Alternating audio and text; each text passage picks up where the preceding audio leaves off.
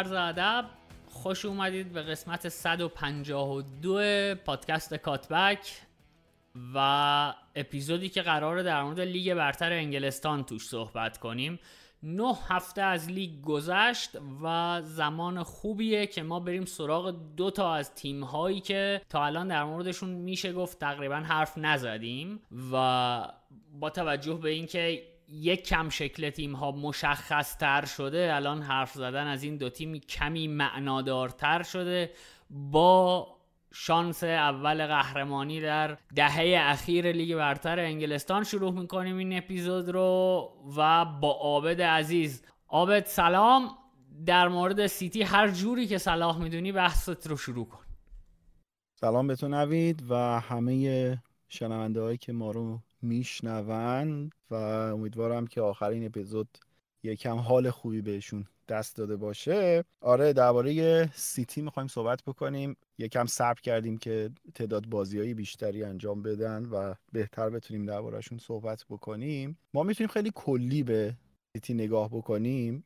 برگردیم به چند فصل گذشته فصلی که با 100 امتیاز تمام کردن فصلی که با 98 امتیاز بالا سر لیورپول 97 امتیازی فصل رو تموم کردن و خب تیم بسیار ترسناکی هم بودن واقعا. ما می‌تونیم الان بگیم که سیتی یک rebuild 80 درصدی رو تقریبا انجام داده. یعنی اگر ما دیبروین و برناردو سیلوا و استونز رو تقریبا بذاریم کنار حالا ادرسون هم سنش خیلی بالا نیستش.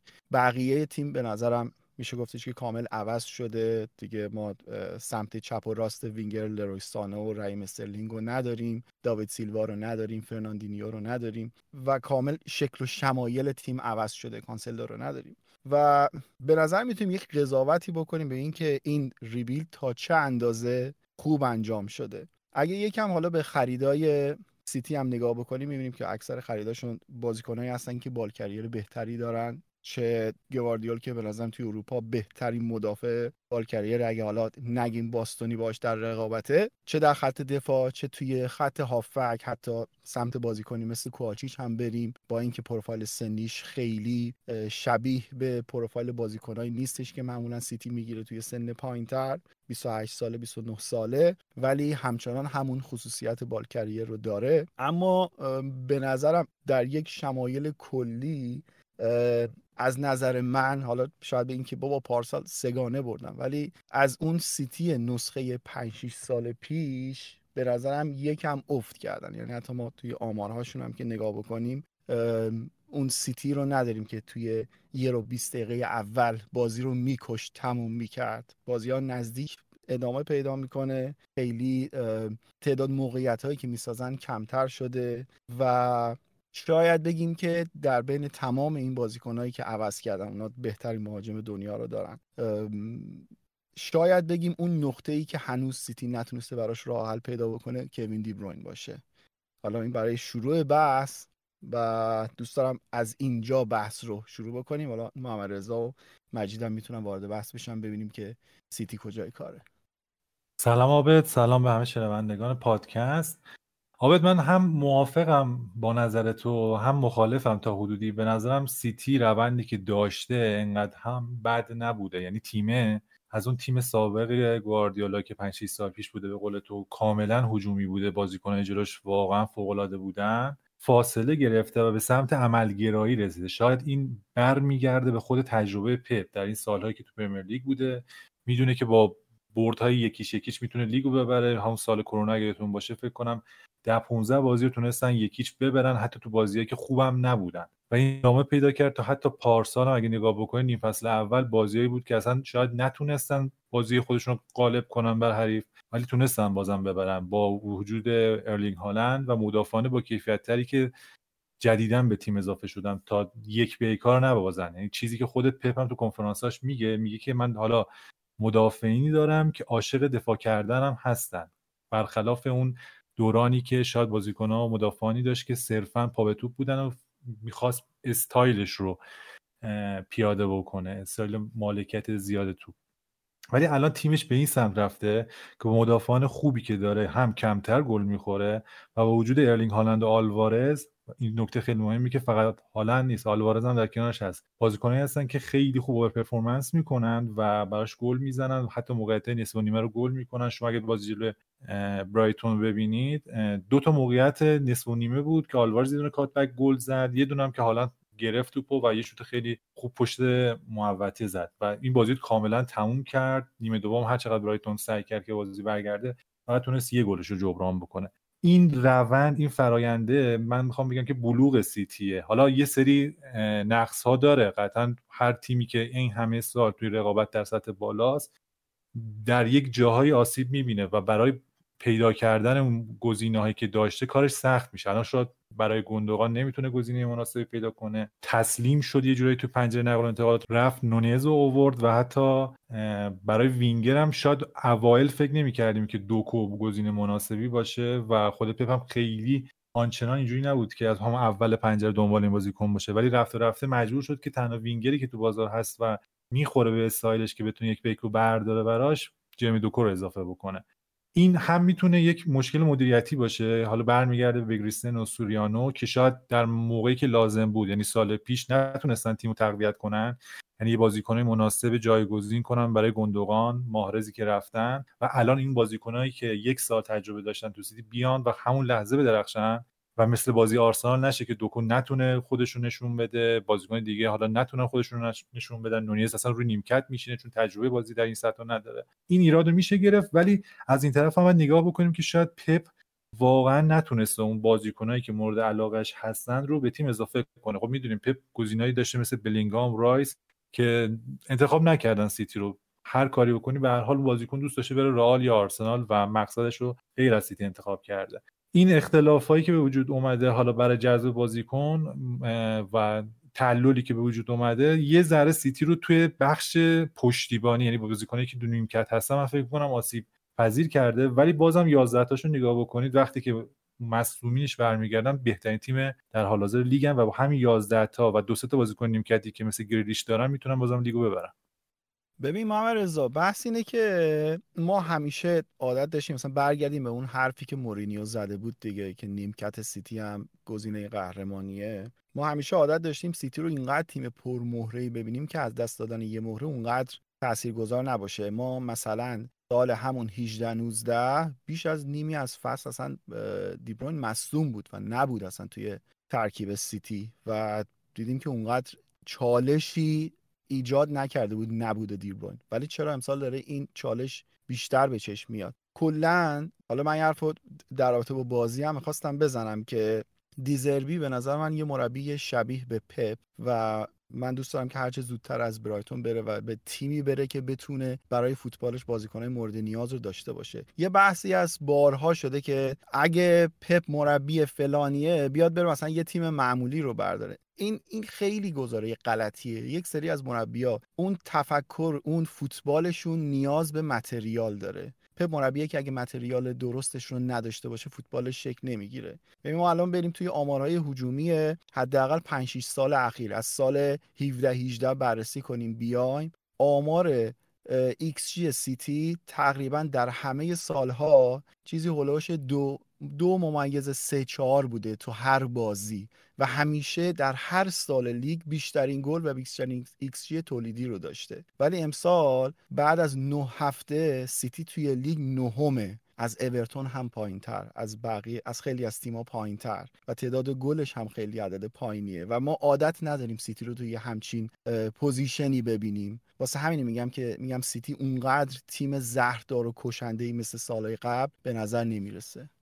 البته من یه نکته ای اضافه کنم اینکه همه مربیا به material احتیاج دارن. در واقع آخر روز به نظر من اون چیزی که مهمه اینه که تو تو تیمت چه بازیکنهایی داری؟ یعنی شما برای اینکه قهرمان بشی برای اینکه دستاورد بیاری به یک squad خوب نیاز داری. هر مربی برای اینکه موفق بشه به یک squad خوب نیاز داره. مسئله اینه که گواردیولا squad لوکس می‌خواد. اما من فکر می‌کنم اینکه میگی دور شده از اون سیتی که مورینیو می‌گفت نیمکتش هم گزینه قهرمانیه فکر می‌کنم یک انتخابه. انتخاب برای اینکه با squad کوچکتری سر و کله بزنه. شما توی فرایندی مثل لیگ انگلیس سر و کله زدن با بازیکن ستاره ای که بخوای بشونیش رو نیمکت یا دقایق کافی نگیره خودش چالش بسیار بزرگیه و با نزدیک شدن تیم ها به هم الان نه اینکه الان نیوکاسل نزدیک شده به سیتی نه اینکه آرسنال نزدیک شده به سیتی از نظر مثلا فوتبالی که بازی می‌کنه یا احتمال موفقیت. اما همه این تیم ها دارن یه گام رو به بالا میان و سیتی براش یک گام بالاتر رفتن خیلی سخت تر از سایر تیم هاست برای اینکه سیتی بالاترینه الان و توی اون چند درصد آخر برای یک میزان کوچیک پیشرفت تو باید خیلی تلاش بکنی و فکر می‌کنم گواردیولا ترجیح داده از چالش های احتمالی تیمش بکاهد. محمد رضا میشنویم و بعد میریم سراغ مجید. نوید در تکمیل حرف دقیقا می‌خواستم چنین صحبتی بکنم که بعد به لیگم احترام بذاریم. این لیگی که شما صحبت می‌کنی 7 سال پیش فلان فلان می‌کرد ایکس هم سه تا هر بازی داشت. مثل الان نیست. الان تیمایی مثل برایتون داریم آرسنال آرتتا داریم چلسی پوچو داریم که دو تا هافبکی داره که صد خورده میلیون هر کدوم خرجش کرده. لیورپول رو داریم یونایتد تنها خود داریم تیمان حتی استون ویلای امریو داریم. تیمان نظر تاکتیکی و نظر هزینه بازیکنان یعنی اون تجهیزاتی که دارن به کمال خودشون رسیدن. یعنی پرمیر تو این چند سال اخیر انقدر تیم خوب نداشته. حتی تیمای متوسط هم دیگه شکست دادنشون کار راحتی نیست. ببینید خود پپ گواردیولا میاد آخر بازی برایتون میگه چی؟ میگه من خودم شگفت زده شدم از اینکه تونستم 70 60 الی 70 دقیقه بازی رو دستم بگیرم. این حرفو داره پپ گواردیولا می‌زنه. میگه من جلو برایتون خودم شگفت زده شدم. ما تونستیم انقدر خوب اینا رو کنترل بکنیم. این نشون میده از قدرت لیگ و تیمایی که تونستن حالا با اون سرمایه‌ای که اومده توی پرمیر لیگ بازیکنای بهتری بخرن و هم مربیای بهتری بخرن که مقابله به مثل بکنن به قول گواردیولا. من حتی می‌خوام بگم که ولوز گری اونیل هم حتی اگه نگاه بکنین جلوی گواردیولا چجوری بازی کرد می‌فهمین که واقعا کار راحتی نیست دیگه بردن تو این لیگ. و مربی بزرگی حتی مثل آرتتا تن هاخ و گواردیولا اعتقاد دارن که برای هر بازی باید روش خودشون رو پیاده بکنن و چالش های خودشو داره هر بازی. منم سلام می‌کنم خدمت همه دوستان مخصوصا عابد و محمد رضا که بعد از مدت ها با هم توی اپیزود هستیم. من خواستم بحث از اینجا شروع کنم. شما حس نمی کنید که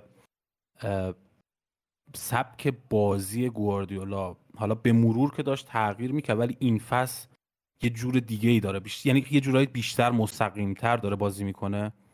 یعنی عملا حالا شاید به خاطر بازیکنایی که داره شاید به خاطر حالا همون چیزی که عابد گفت ترجیحش برای اینکه عملگراتر باشه هستش تجربهش داره اینو ثابت می‌کنه. ولی مشخصا این بازیهایی که حالا من از سیتی دیدم نشون میده که این تیم علاقه بیشتری داره که مستقیم تر بازی کنه. و حالا حتی بازیکنهایی که گرفته به خاطر اون بالکرین که داره شاید مناسب این سبک بازی باشه. و خب هالند هم یه جورایی شاید راحت تر باشه که براش توپ بندازن و این حرکت کنه تا اینکه تو محوطه بمونه تا توپ براش برسه. من این حس یا این برداشت رو بهتره بگم دارم از بازی سیتی. و حالا در ادامه هم حالا اسکوادی که این تیم داره هم من حس می‌کنم حتی خریدهاشون حالا شاید دو گزینه دقیقه 90 بود ولی خیلی مناسب این سبک بازی. یعنی اگه از این زاویه بهش نگاه کنیم به نظرم خرید دوکو خرید هوشمندانه ای بوده. ببین توی خریداش که به نظر من دوکو رو من می‌تونم بگم بعد از لرویسانه که خیلی من دوستش داشتم واقعا. حالا یکم هم اخبار لینک شدنش به لیورپول میاد خیلی خوشحال میشم یه جورایی. دوکو به نظر من اون مناسب ترین و چفت ترین وینگری بودش که پپ می‌تونست بخره.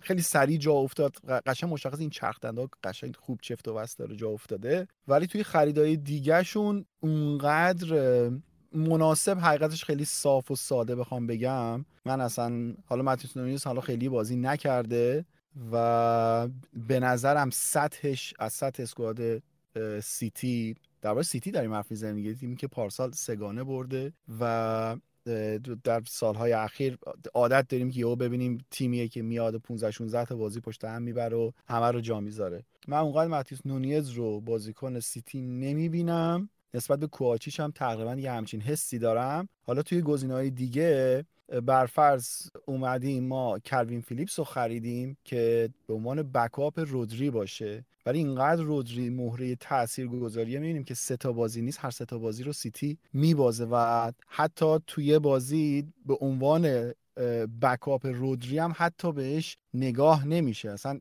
انگار خیلی واقعی نیست برای از به قول اون دوستمون الان دیگه کرم فیلیپس کیکه برای پپ. واسه همین ایرادایی که من الان دارم به اسکواد سیتی می‌گیرم سر همینه که شما گزینه داری ولی گزینهات خیلی مناسب کارت نیستن. واسه همینه که بازی اونجوری که بخوای جور در نمیاد. نمی‌دونم چقدر می‌تونم منظورمو برسونم.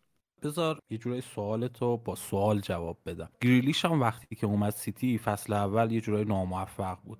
ولی اون موقع موقع اسکواد اینقدر بزرگ بود که می‌شد گریلیش یه فصل بیرون بذاری و وقتی که آماده شد به ترکیب اضافهش کنی. موافقم. در مورد کلوین فیلیپس من موافقم که این انگار اصلا بازیکن این تیم نیستش. مشخصا اخبارم داره همینو نشون میده که این بازیکن می‌خواد جدا بشه. ولی در مورد کوچیچ و نونس حالا درسته الان اون عمق اسکواده رو نداره سیتی و خب شاید مجبور باشه که اینا رو بازی بده.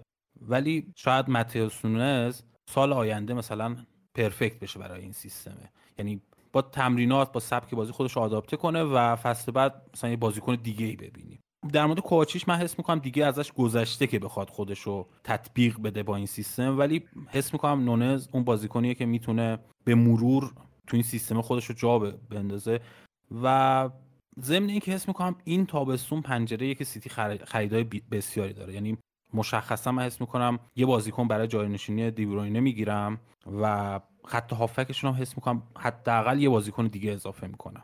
آخه من فکر می‌کنم بازیکنی مثل دیبرون یه دونه است. یعنی شما نمی‌تونی زمانی که دوره دیبروین تموم شد بری بگردی تو بازار و یه دیبروین دیگه پیدا بکنی. یعنی من من با این قضیه کاملا مخالفم. و چیزی هم که توی بازی سیتی داریم می‌بینیم اینه که کم کم سیستم بازی سیتی داره تغییر پیدا می‌کنه. ما پارسال رو دیدیم که اومد شروع کرد از اضافه کردن یه بازیکن از خط دفاعی به خط هافبک و ترند شد. الان هر تیمی رو می‌بینی دقیقا از همین سیستم داره استفاده می‌کنه. یعنی پپ کلا همیشه مربی بوده که همینقدر تأثیر گذار بوده توی لیگ. و الان هم یه گزینه جدید اومده اضافه کرده و کاملا می‌خواد وسط زمین رو شلوغ بکنه و دیدیم که گلر میاد کنار یکی از مدافعان کناری قرار می‌گیره توی بیلداپ و باز یک نفر دیگر رو هم ما به خط هافک داریم اضافه می‌کنیم. همه اینا برای شلوغ کردن وسط زمین و ایجاد فضا برای دوکو. هم گل اول رو هم دیدیم که دقیقا به همین شکل شد و برناردو سیلوا اینقدر تونسته بود بره بالا که با حرکتش یه دونه مدافع راحت بیاره کنار و دوکو کار سختی نداشت برای زدن به توی محوطه جریمه. پپ همیشه همین بوده و من فکر می‌کنم صرفا برای رفتن و پیدا کردن یک دیبروین جدید نه ولی احتمالا برای سیستم خودش قطعا تابستون شلوغی رو سیتی خواهد داشت. اینطور به نظر می‌رسه. من ناظر به حرف دوتاتون یه نکته بگم اینکه مجید گفت که سیتی داره مستقیم تر بازی می‌کنه بازیش فرق کرده. ما از اول دوره پپ در بارسلونا که نگاه کنیم تا امروز پپ خیلی تغییر کرده ولی این خیلی تغییره تا قبل از این فصل حاصل تعداد بی نهایت تغییر کوچک بوده و یک تغییر بزرگ فصل پیش نسبت به این فصل رخ داده. یعنی توی این دو فصلی که هالند اومده در واقع. و خب این فقط به دلیل اینه که هالند رو دارن. فقط به دلیل اینه که بهترین مهاجم نوک دنیا توی این تیمه الان. و به نظر من هیچ اهمیتی نداره در بلند مدت که دیبروینه از این تیم بره. در مورد اینکه دیبروینه یکیه من فکر می‌کنم همه بازیکنهای دنیا یکی یعنی هیچ دو بازیکنی رو پیدا نمی کنیم که دقیقا عین هم باشن. دیبروینه یک فردی است با یک ترکیب مهارتی که حالا سطح این مهارت ها احتمالا از بقیه بالاتر است اون مهارت هایی که داره. به نظر من میشه یک بازیکنی با کار کرده دیبروینه پیدا کرد ولو اینکه سطحش پایین تر باشه. یا اینکه اصلا دوباره یه ستاره ای با یک نوع دیگری از مهارت ها پیدا کرد و اصلا تیمش رو حول اون چید. یعنی من فکر می‌کنم که خیلی چالش جدی نیست. ببین این چیزیه که قطعا ما انتظار داریم در مواجهه با پپ انتظار داریم که حلال مشکلات باشه. ببین الان همون پارسال وقتی که یک مدافع رو می آورد جلو و یک یک بلوکی تشکیل می‌داد تو خط هافبک دیدیم که چقدر کارساز بود و یهو سیتی رو سیتی خیلی فاصله داشت با صدر جدول ولی تونست خودش رو بکنه بیاد بالا. ولی الان به نظرم تو دوره هستیم که هر روی کرده جدید با پیشرفتی که فوتبال کرده و پیشرفتی که مربی ها کردن روی کرده جدید خیلی زود به چالش کشیده میشه. حالا به بازی آرسنال و سیتی هم می‌رسیم آرسنال و چلسی هم می‌رسیم که همین بلوک چهار نفره تشکیل شده توسط آرسنال. چطور توسط چلسی مورد حمله واقع شد و چطور شکسته شد و چه چالش جدی درست کرده بود برای آرسنال؟ و خب مربی مثل پپه که می‌تونه این جسارت رو بکنه و برای شکستن اون بلوک و رد شدن از پرس حریف بیاد و این جسارت به خرج بده و دروازه‌بانی شد. اینقدر بیاره بالا. خطر گل خالی و, و یک اشتباه کوچیک رو به جون بخره ولی سعی بکنه که یک تغییر بزرگی توی تیمش ایجاد بکنه. حالا آیا موفق یا نه می‌تونیم دربارش صحبت بکنیم. ولی این حرکت رو به جلوی پپ هر سال ما داریم اینو می‌بینیم و این یکی از نکاتیه که به نظرم خیلی می‌تونه مورد تحسین باشه و اینه که پپ خاص می‌کنه توی مربیان. در تکمیل حرف عابد من یه نکته بگم و بعد میریم سراغ مجید که صحبت داشت. من فکر کنم این بالا آوردن دروازبان یهویی هم نبوده و این به جان خریدن ریسک گل خوردن از وسط زمین یهویی نبوده چون ما همین الان من سه تا تصویر توی ذهنمه که سیتی از وسط زمین گل خورده. یادم اصلا توی یه اپیزود خودت گفتی شباهت محمد صلاح و یکی از بازیکنهای لیون و یکی دیگه چیه که آره.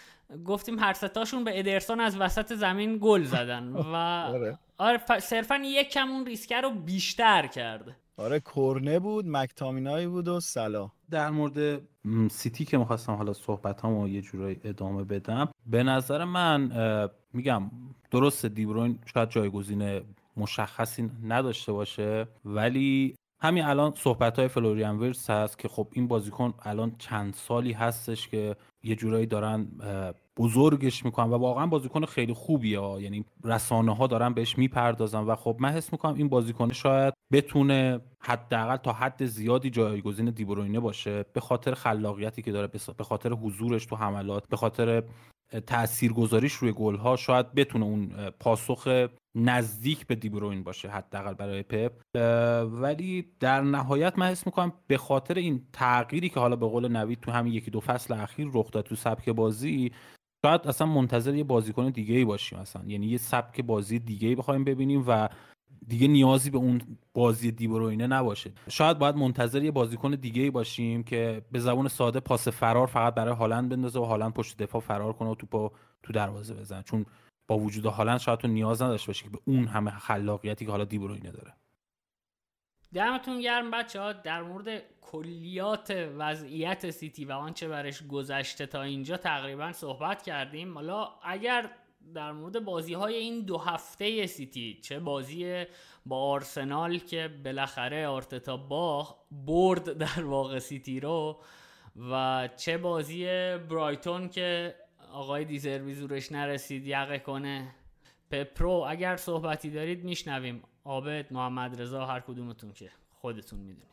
نوید ببین حالا الان خیلی ترند دیگه حرف زدن درباره دیزربی و فوتبالش و حالا اینی که می‌خوام بگم نمی‌خوام مثلا فاز دیدی گفتم و اینا نمی‌خوام داشته باشه اینی که اگر ما زیاد صحبت نمی کنیم چون که ما قبلا صحبت کردیم. من می‌خوام ارجاع بدم به اپیزود 53 زمانی که دیزربی توی ساسولو بود. ما یه اپیزود کار کردیم درباره فوتبال دیزربی و حرفم هم حالا اونجا خودت نوید صحبت کرده بودی ولی در فوتبال دیزربی تغییر آنچنانی حاصل نشده همونه فوتبال همون فوتباله. فقط میگم من واقعا امیدوارم به نظرم این مربی که پتانسیل کسی مثل پپ شدن رو داره و به نظرم یه همچین مربیایی باید تو تیمایی باشن که بتونن براشون متریال مناسب رو مهیا بکنن.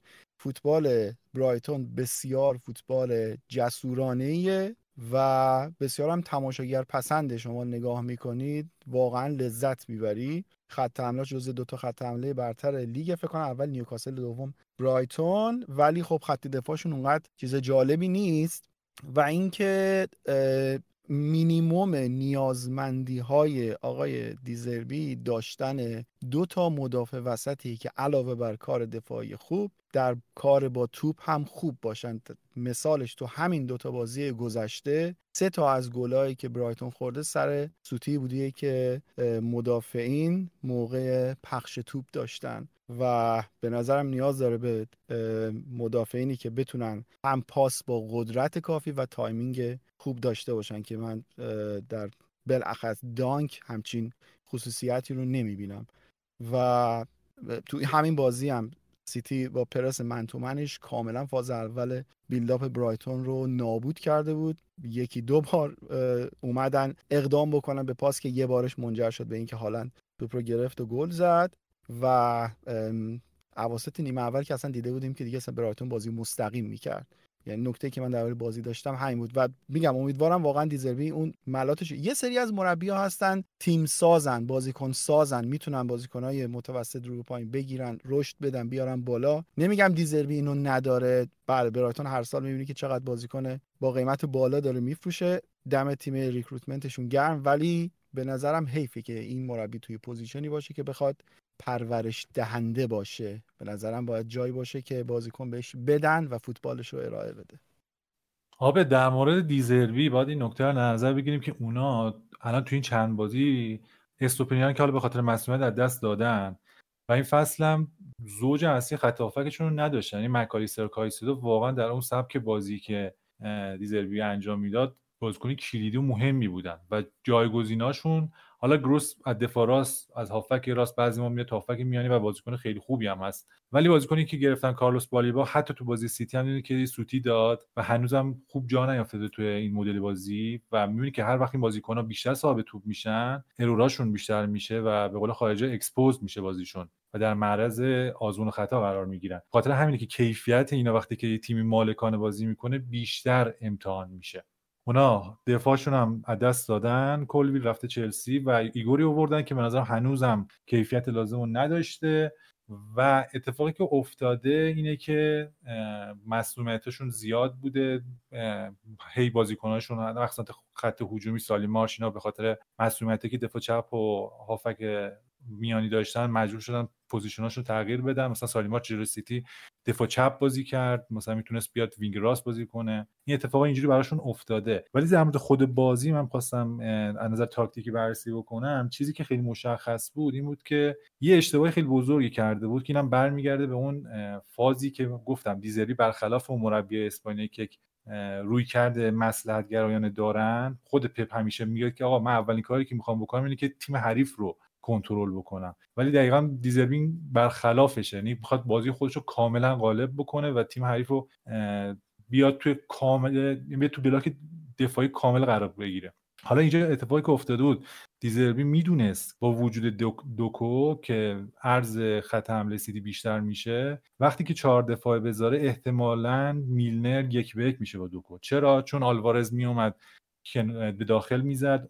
ایگور رو جذب خودش می‌کرد. ایگور میومد از خط دفاعی بیرون. برناردو سیلوا میومد کامل و میانه زمین قرار می‌گرفت. اون بازیکن جوانشون آدینگرا آدینگرای فکر می‌کنم که وینگ راست بازی می‌کنه اصلا نظر position و هوش و آگاهی دفاعی بازیکن خوبی نبود خیلی موقع جلوتر بود و همیشه سمت راست برایتون خالی می‌شد. از دیزر پرسیدم بعد از بازی که آیا بهتر نبود که جیمز میلر 37 یا 38 اینو دیگه خود لیورپول بهتر می‌دونن سنشو جلوی بازیکن مثل جرمی دوکو نمیذاشتی گفتش که مشکل جرمی مشکل جرمی دوکو و روبرویش با جیمز میلر نیست. مشکلی بود که ما اصلا نباید اجازه می‌دادیم که بازیکن سیتی چنین پاسی رو به جرمی دوکو بدن. اصلا فضایی رو نباید برای جرمی دوکو میساختیم که اون صاحب توپ بشه. یعنی از همون خط اول پرسش شاکی بود و تغییراتی هم که تو نیمه دوم دقیقه 60 به بعد تقریبا کمکش کرد. حالا بازیکنایی که آورد مثل آنسو فاتی و کل خود سیتی هم که استونز وقتی رفت نظر پرس و تصاحب توپ خیلی بهتر شد برایتون تو کل بازی. و کاری که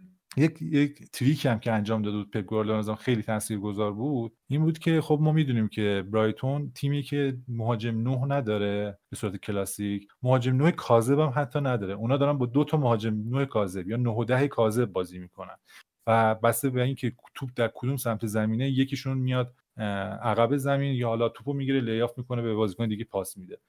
اینجا کاری که کرده بود آکانجی رو دستور داده بود که بچسبه تو نیمه اول به ژا پدرو ولی چسبیدنش این بود که زاویه بدنش رو به رو به داخل گذاشته بود. چرا؟ چون که ژا پدرو هر وقت که توپو صاحب می‌شد خطرناکترین کار اینه که توپو بندازه یعنی توپی که گرفته رو پس بده به هافکای وسط و هافکای وسط اون توپ رو بندازن برای وینگرا کاری که آکانجی می‌کرد این بود که با زاویه بدنی که انتخاب کرده بود اجازه نمی‌داد ژائو پدرو توپو بیاره وسط زمین یا پاس بده وسط زمین. و مجبور می‌کرد ژائو پدرو یه حرکتی انجام بده به کنار زمین و این خودش دو سه ثانیه دیلی می‌داد توی سبک بازی که برایتون انجام می‌داد و همیشه یه گام عقب‌تر بود از دفاع سیتی. و این باعث میشه که سیتی تونست تقریبا تو نیمه اول کامل بازی کنترل کنه. چیز عجیب و غریبی بود. ما انقدر برایتون رو دست و پا بسته ندیده بودیم تو خط حمله و موقعیت سازی و کاری بود که سیتی کامل تصاحب شده بود توپو و بازی هم که با دو تا گل جلو افتاد از دقیقه 70 بعدم که با اومدن روبن دیاز کلا بازی رو جمع کرد. و یه چیز دیگه می‌خواستم بگم که اینکه حالا در مورد دفاع برایتون گفتیم لوئیز دانک فوق العاده است. یعنی حالا در کنار تمام بازیکن‌ها ستاره که برایتون چند وقت اخیر داشته و فروخته لوئیز بوده که ماندگار بوده در این تیم و هنوزم داره بازی می‌کنه. حتی شما برید گل اول برایتون رو ببینید این توپی که شلیک می‌کنه فودن آلوارز شلیک می‌کنه رو استوپ می‌کنه. در اون جایی که انقدر فشار روشه نگاه می‌کنه به بازیکن و از اون توپ مرده یک حمله یک انتقال مثبت فوق العاده می‌سازه. همون توپ برمیگرده می‌رسه به میتوما و میتوما هم خیلی جالبه. واکر رو یک به یک شکست میده. یعنی واکری که در مقابل وینیسیوس آزمونش موفقیت پشت سر گذرونده و خیلی بازیکن وینگر خوب دیگه دنیا. اینجا اومد در واقع حتی میتوما شکست خورد و یک چپ و راست که کرد میتوما کامل تونست فضا بسازه و cutback کنه. حالا آنسو فاتی دروازه سیتی رو باز بکنه. قبل از اینکه بریم سراغ بازی آرسنال و سیتی که مطلبی هم برای باشگاه دانشجویان فوتبال خودت نوشتی می‌خواستم همینو بگم که نوید یه بار یه بحثی رو کرده بود دو سه تا اپیزود قبل بود درباره باشگاه مبدع و مقصد. برایتون باشگاه مقصد نیست. الان امسال تو میگی که آره پارسال کایسدو و مکالیستر بودن و امسال اونا رو از دست داده. سال بعدم احتمالا همین موقع باید بشینیم بگیم آره اینا پارسال میتوما رو از دست دادن فرگوسن رو از دست دادن پاسکال گروس رو از دست دادن سولیمارچ رو از دست دادن. یعنی انتظار نمیشه داشتش که این بازیکن توی برایتون بمونن. و واسه همین میگم که دیزربی باید بره توی تیمی که این بازیکن‌ها براش برسن نه اینکه خودش تو تیم باشه که این بازیکن‌ها ازش برن. این یه نکته. و نکته دومی که دوست دارم یه بار اگه فرصتش بشه درباره این نسل جدید ژاپن هم صحبت بکنیم. به طرز عجیب غریبی همشون دوپان و نسلی که تربیت شده خیلی نسل استثنائیه. حالا امیدوارم یه بار فرصت بشه که با مطالعه و اطلاعات بیشتری بتونیم بیایم درباره بازیکنای نسل جدید ژاپن هم صحبت بکنیم. خیلی هم عالی. حالا ما می‌خواستیم در مورد آرسنال و سیتی هم یک کوچولو صحبت کنیم که دیگه عابد خودش اسم مقاله‌ای که محمد رضا نوشته رو آورد و اصلا من ترجیح میدم که برای طولانی تر نشدن اپیزود هم ما اون رو صرف نظر کنیم. لینک مطلب محمد رضا رو توی description پادکست می‌ذاریم. اگر خواستید در خصوص آنالیز تاکتیکی بازی چلسی آرسنال هم سیتی آرسنال هم بدونید می‌تونید اون مطلب رو بخونید. و کلا توصیهمون اینه که سایت باشگاه دانشجویان فوتبال و محتوایی که در قالب متن تولید میشه رو بیشتر جدی بگیرید. بریم یک تنفسی به قول این صدا و سیمایی ها بگیریم و بیایم در مورد چلسی صحبت کنیم.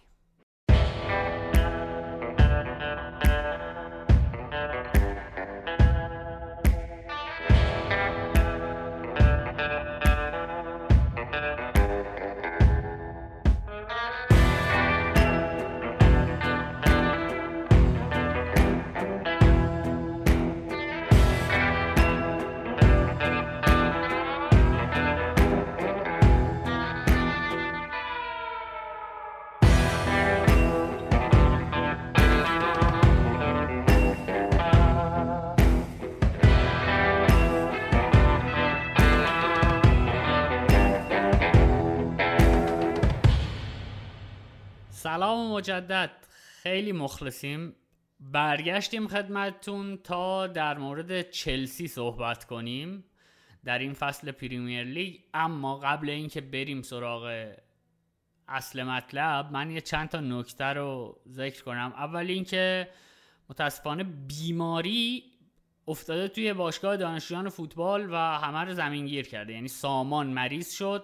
تبش که رو به کاهش رفت من مریض شدم من که خوب شدم الان تهران افتاده. و یعنی تهران هم باید در جمعمون می بود اما بیماری مانع شد.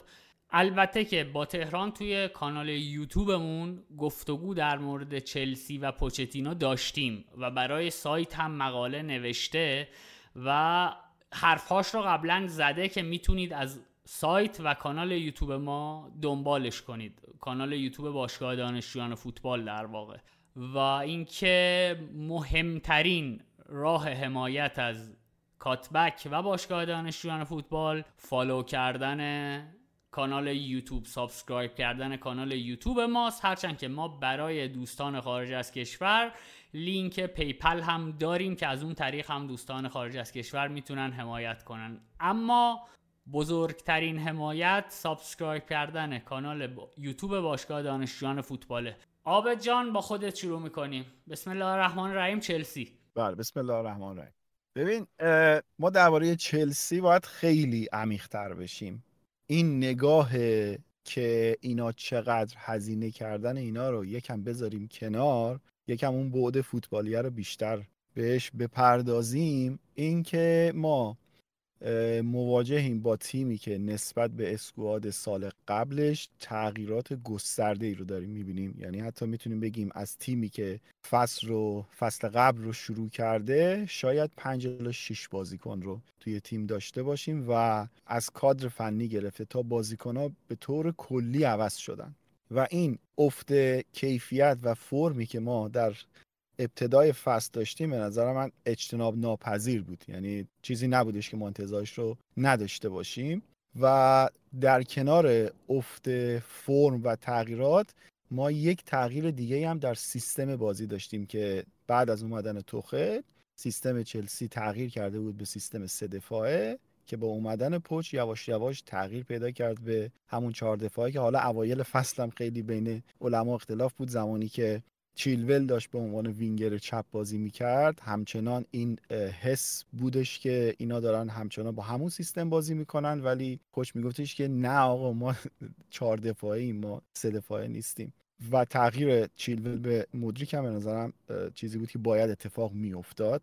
مدریک به نظرم داره کم کم جا میفته خیلی طولانی شد خیلی ناامید کننده بود. ولی الان به نظر من رسید به اون نقطه که الان می‌تونیم بگیم جز مهره های تاثیرگذار چلسیه و یه چیز کلی بخوام دربارش بگم. من این تایپ وینگر رو میپسندم. وینگرهایی مثل سلا، ساکا، مدریک. معمولا وینگرها جوری بازی می‌کنن که از دفاع سعی می‌کنن فاصله بگیرن. یعنی خودشون درگیر نکنن با مدافعین حریف یه جورایی برای خودشون فضا درست بکنن و تیم هم طوری بازی می‌کنه که برای وینگراشون بتونن فضا ایجاد بکنن. ولی وینگرهایی مثل ساکا، صلاح و مدریک اینا بازیکنایی هستن که از درگیر شدن با مدافع مستقیمشون نمیترسن و خیلی راحت هم نزدیک به مدافع حریف بازی می‌کنن. و خب ما تغییرات رو داشتیم تا رسیدیم به بازی آرسنال و به نظرم یکی از بهترین پرفورمنس های چلسی بود تا میشه گفت اون تعویضایی که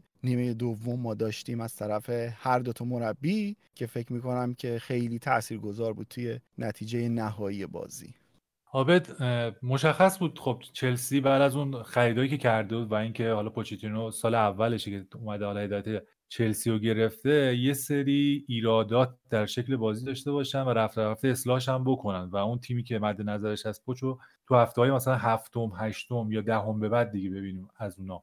و این اتفاق حالا چند بار تغییر داد. انزو رو اوورد پست ده گذاشت. کایسدو آماده نبود. پالمر خیلی دیر به این تیم اضافه شد. استرلینگ حالا یکم می‌بینیم که sharp تر شده داره بهتر بازی می‌کنه. جکسون از ترکیب اومده بیرون. گالاگر به جای اینکه بیاد و نقش 6 تو build-up چلسی بگیره خیلی داره میاد نقش ده aggressive می‌گیره که بیاد build-up حریف رو تخریب بکنه. یه سری تغییرات داشته که به مرور زمان می‌بینیم که این تغییرات به نفع بازیکنها بوده. یعنی عملکرد بازیکن و performance ی که داشتن خیلی بهبود پیدا کرده. ولی یه وجه تاریک هم داره. من فکر کنم چلسی همچنان توی زمانی که مالکیت نداره تیم خیلی مناسبی نیست. درست آمار ایکس دریافتیشون پایینه ولی می‌بینی که خیلی راحت بعضی موقع تو زمانی که جلو هستن یا حتی بازی دستشون هست کنترل بازی از دست میدن تمرکز لازم رو ندارن. اون block دفاعی در لحظات حساسی که باید باشه نیست. این اتفاق توی تاتنهام پوچتینو و پاریس پوچتینو هم افتاده بود. من یه توییت زده بودم که این خیلی تکراری الگوش. یعنی هم توی پاریس و هم توی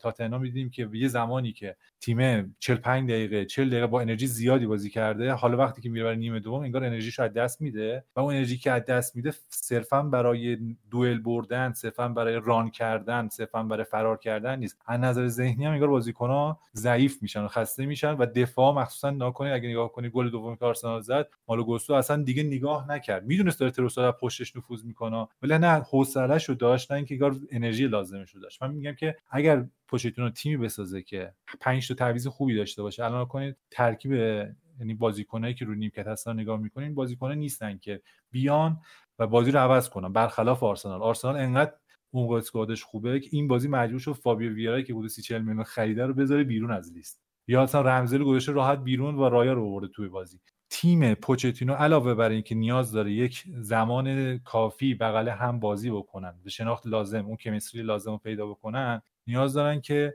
یک انرژی دومی هم روی نیمکت باشه که وقتی این بازیکن‌ها 60 70 دقیقه با فشار خیلی بالا بازی می‌کنن بیان تو و همون عملکرد رو همون کیفیت رو همون سطح رو ادامه بدن.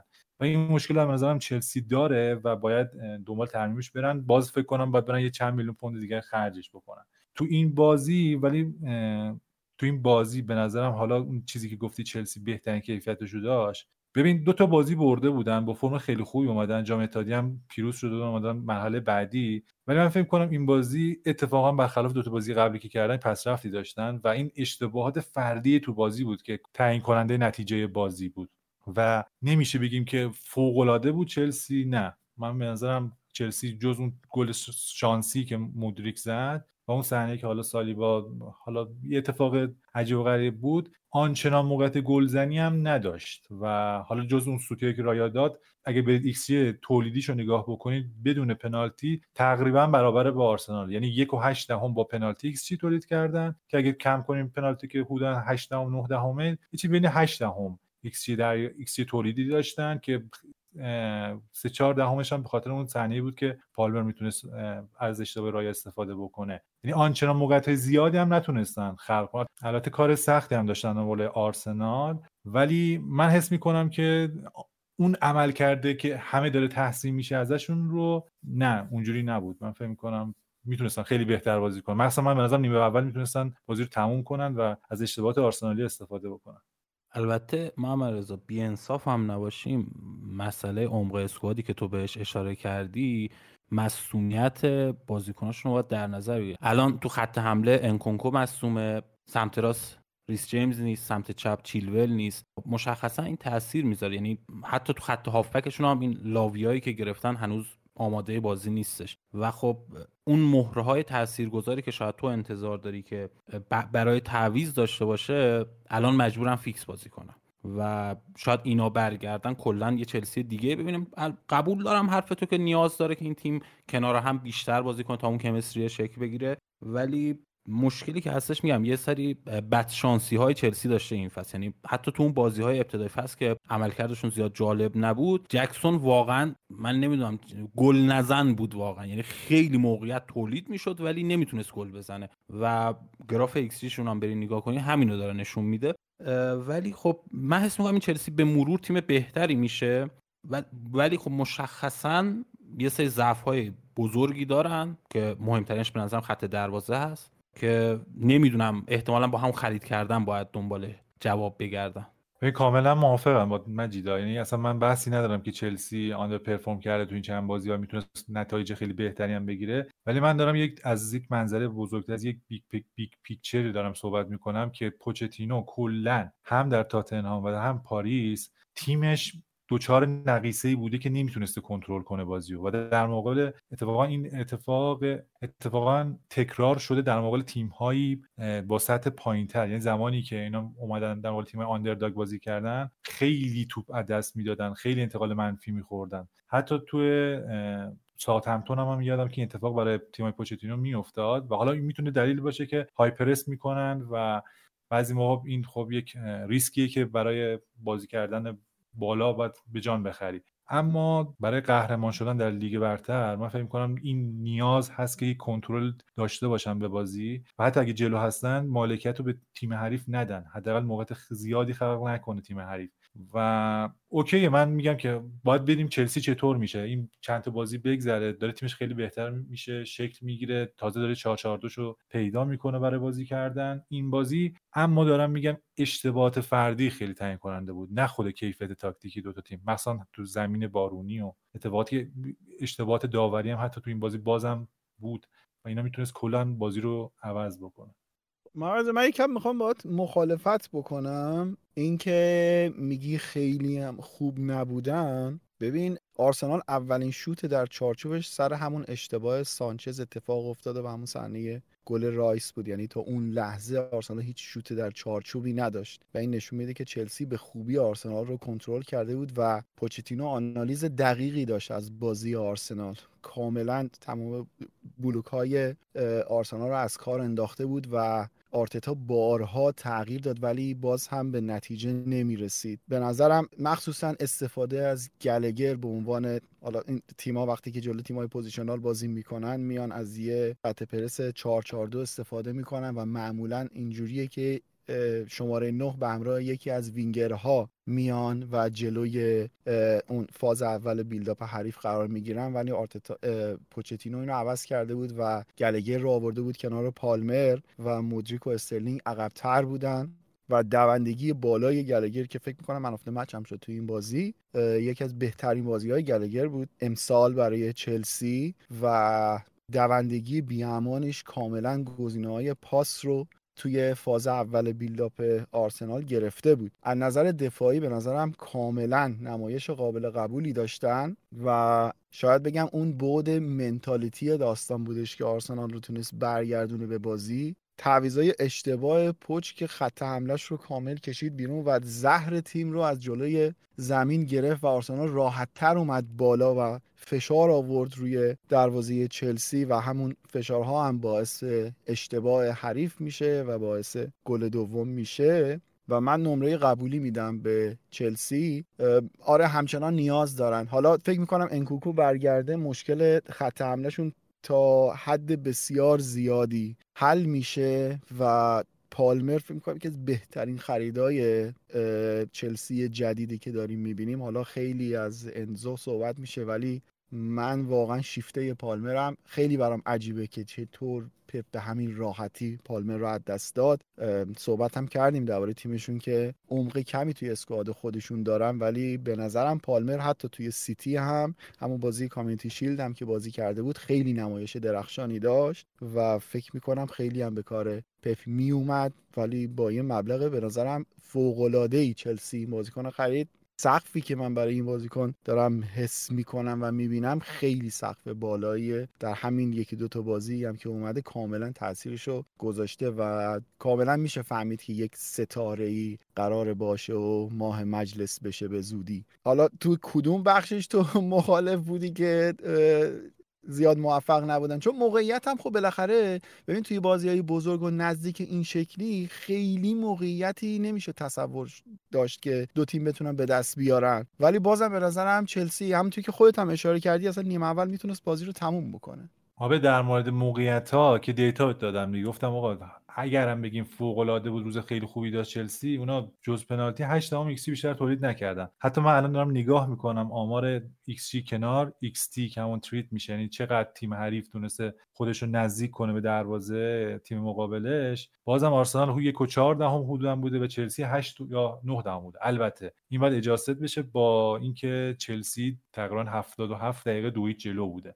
اینو من کاملا موافقم. ولی میگم باز هم می‌تونستن تو انتقال های مثبت بهتر حمله بکنن موقعیت بهتری بسازن. من ندیدم. یعنی اینجوری که بازم میگم این طرف هم من در نظر بگیریم که آرسنال تو زمان آفت بال زمان عدم مالکیت تیم فوق العاده ایه و کار خیلی سختی داشت چلسی برای اینکه ضد حمله بزنه به این تیم. ولی شاید با حضور انکوکو به قول تو تیم بهتری بشن اما مهمترین نقیصه که چلسی داره و به نظرم پوچتینو داره که حالا به چلسی تحمیلش کرده اینه که پوچتینو چیزی به نام مدیریت تمپو نداره. مدیریت تمپو یعنی که شما وقتی دو هیچ جلو هستی بدونی که با چه بازی می‌تونی بازی رو بکشی و تموم کنی نذاری حریف سوار بشه به بازی. اشتباهات خودت کمتر بکنی. ببین سیتی هم در مقابل برایتون دو جلو بود. وقتی که بازی با یه اشتباه یعنی اون توپو نکردن تو گل برگشت دانک فرستاد برای آنسوفاتی گل زد. بازی شد دو یک. دو تا تعویض کرد گواردیولا و دیاز اوورد به عنوان رهبر و لیدر دفخت دفاعش و بازی رو کاملا کشت. من این مشکل رو همیشه در تیمای پوچینو دیدم که همیشه با تمپو خیلی بالایی دوست دارن بازی بکنن. اتفاقا آرتتا یک صحبت خیلی جالبی کرد. یکی از این خبرنگارای سوال فنی ازش پرسید گفتش که شما چقدر بد بازی کردی تو نیمه اول؟ و آرتتا گفتش که ما اصلا یه جوری بازی می‌کردیم که اونا دوست داشتن. یعنی توپ رو هی میچرخوندیم پاسکاری می‌کردیم بدون اینکه تهدید لازم رو بیاریم دروازشون و این کار در مقابل چلسی پوچتینو یک خطر خیلی بزرگه یک اشتباه خیلی بزرگه. ما حتی اگرم نمی‌خواستیم تهدید کنیم و بازی رو کنترل کنیم و توپو میسپردیم به حریف. و توپو اگر داریم باید می‌بریم تا یک سومشون. می‌گفت من تنها بی که تو نیمه اول دیدم و تیم خیلی بد بازی کردم والا اونایی که هیچ هدف یا خودش میگه نیتی تیم نداشت برای اینکه تهدید کنه دروازه چلسی رو. از این بابت نکن اگه تاریخ مربیگری پوچتینو در مورد حتی پپ رو ببینیم یکی از بهترین بازی های پوچ همیشه در مورد تیم پپ بوده. اگه اون یک چهارمی که شما چمپیونز لیگ یادتون باشه چقدر حالا اون اتفاقاتی گفته اون گیفی که از پپ گواردیولا در اومد تو ثانیه آخر هند یورنته فکر کنم شده بود. حالا اون صحنه‌اش یادتون باشه همیشه تیم‌های پوچ در مقابل تیم‌های موقعیت محور مثل تیم سیتی پپ و حتی آرتتای الان هم می‌بینیم که دارن خوب بازی می‌کنن. چرا؟ چون اینو خیلی خوب بلده پوچتینو. اینکه با بازیکنایی که داره مخصوصا بازیکن جوانی که داره با انرژی خیلی زیاد فشار بیاره رو حریف و از اشتباهات اونا توی build-up استفاده کنه و گل بزنه. ولی تو مدیریت تمپو ضعیف هم به نظرم تیمی که مدیریت تمپو نداشته باشه نمی‌تونه قهرمان بشه. و ببین همین الان سه امتیاز رو در زمین خودشون در زمانی که به نظر من به عنوان یک هوادار آرسنال از 11 بازیکن آرسنال هفتاشون اصلا افتضاح بودن. مثل این PES که بازی می‌کردین فلششون بنفش بودن به صورت پایین بود فلش. داشتن فاجعه بازی می‌کردن. اودگارد از بازی اصلا خارج شده بود جسوس افتضاح بود ساکا مصدوم بود مشخص بود گاماش سنگینه. جورجینیو اصلا حواسش نبود دکلن رایس تو پست مناسبی قرار نگرفته بود زینچنکو بدنی کم آورده بود. سلیبا خودش هم با مصدومیت اومده بود بازی کرده بود. کلا تیم از نظر روحی در از نظر فرم در موقع عالی نبود و آرسنال چون بعد از break یک همیشه وقفه وجود میاد تیما معمولا متزلزل میشن و این دفعه حالا این ترکش خورده بود به آرسنال. من امیدوار بودم اگر بیطرف نگاه بکنیم پوچ این بازی رو ببره و اینکه نبرد به عنوان یک فیل یعنی به عنوان شکست نگاه می‌کنم برای چلسی. چلسی شکست خورد. درست بازی مساوی شد ولی به نظرم چلسی شکست خورد توی این بازی. ما یه اپیزودی داشتیم. حالا خیلی هم ارجاع میدیم به اپیزودهای قبلی. ما یه اپیزودی داشتیم درباره لزوم ایجاد تغییر. نوید تو یادته کاملا. که برای بعضی از اوقات اصلا چرا ما باید تغییر ایجاد بکنیم؟ وقتی یه سیستمی خوبه ما چرا باید بهش دست بزنیم؟ این بازی چلسی و رویکرد پوچتینو برای من دقیقا همچین شکلی بود که زمانی که داشت تعویز می‌کرد برای من این شکلی بودش که چرا داری تعویز می‌کنی؟ چه چیزی رو می‌خوای تغییر بدی؟ جالبه تعویزهای آرتتا برای برگردوندن بازی بود ولی تعویزهای پوچتینو برای اینکه نکنه ببازیم نکنه بازی رو از دست بدیم بود. و این اتفاق افتاد. تو وقتی که از یه چیزی بترسی اون ترسه میاد میخورات همون بلای سرت میاد. به نظرم سیستم داشت خوب کار می‌کرد نیازی به ایجاد تغییر نبود. اصلا چی میشه؟ اگه ما یه بازی اصلا 90 دقیقه اصلا تعویض نکنیم. ما این بارها دیدیم پپ توی بازی میاد 90 دقیقه یه دونه تعویض هم نمی‌کنه و میره. اون لزومی نمی‌بینه تو اون بازی تغییر ایجاد بکنه. چه ایرادی هم داره؟ مخصوصا اینکه به نظرم توی یه همچین سطحی از فوتبال که ما داریم می‌بینیم و نتایج می‌تونه دقیقه ای بیاد و عوض بشه مخصوصا بازیکنهای تاثیرگذار به نظر من نباید به راحتی از ترکیب کنار گذاشته بشن. حتی اگه احساس می‌کنیم خسته شدن. حالا هرچند چیزی که من دیدم بحث خستگی نبود. بحث حفظ نتیجه بود برای پوچ که به نظرم کاملا هم تعویضای اشتباهی بود. چون کاملا آرسنال تونست بیاد بالا.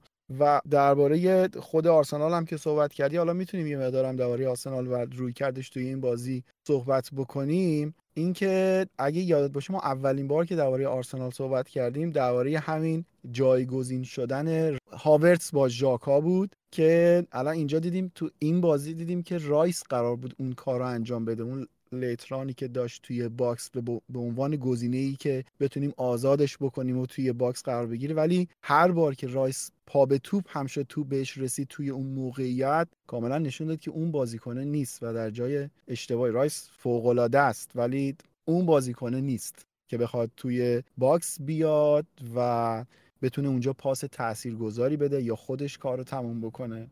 مثلا این یکی از اشتباهات بود. این که گفتی فابیو ویرا توی لیست نبود من اصلا شوکه شدم یا چون می‌خواستم ازت بپرسم که ویرا مصدوم شده؟ چون من جایی تو اخبار نخوندم که مصدوم شده باشه.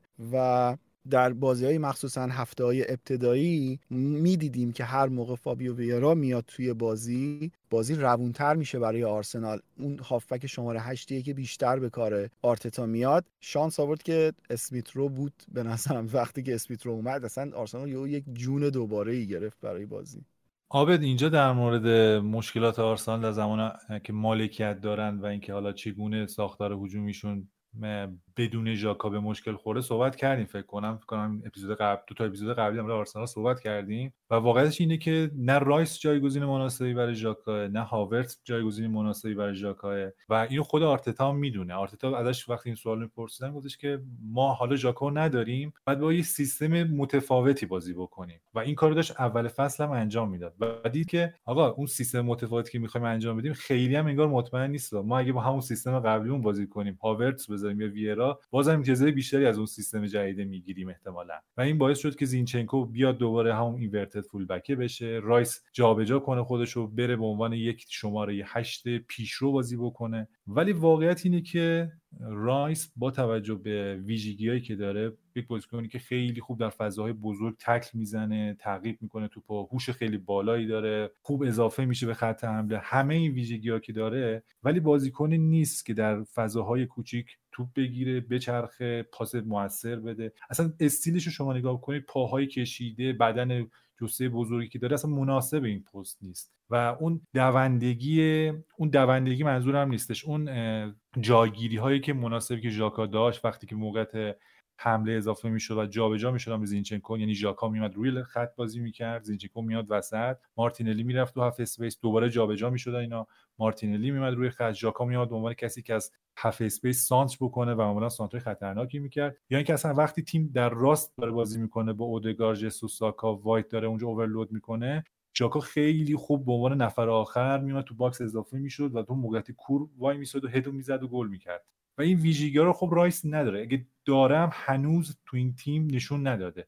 و این وظیفه و task ها رو قرار بود که هاورتس ایفا بکنه. یعنی یه جوری انگار بود که موقعی که تیم در تیمایی که با block دفاعی پایین تر بازی می‌کنن low block بازی می‌کنن هاورتس بازی کنه اون پست ام و در مورد تیمی مثل سیتی مثلا رایس بازی بکنه که دفاع آرسنال تقویت بشه و مستحکمتر بشه. ولی دقت می‌کنیم این اتفاق میفته شما یه بازیکنی داری یعنی هم هاورتس و هم رایس تو یک جنبه از بازی یعنی آفتبال و آندبال هر دوتاشون دچار مشکلن. و این باعث میشه که سمت چپ شما اون پیشروی و اون شناوری لازم رو نداشته باشه. و این مشکلی که خورده. وقتی شما سمت چپ رو نمی‌تونی را بندازی تیم حریف سمت راست رو lock می‌کنه قفل می‌کنه و اونجا دیگه نمی‌تونی پیشروی داشته باشی. تو نمی‌تونی خوب بچرخونی اتفاقی که الان افتاده اینه که اودگارد تنها بازیکن آرسنالیه که وسط زمین می‌خواد توپ دریافت کنه و خیلی راحت. همین بازی اگه نگاه کنید جلوی چلسی کایسدو میچسبه بهش یا انزو فرناندز میچسبه بهش اصلا نمی‌ذاره. و این باعث میشه که بازیکنی مثل اودگارد وقتی دو تا توپ ساده نگیره دو تا پاس موثر نده اعتماد به نفسش کل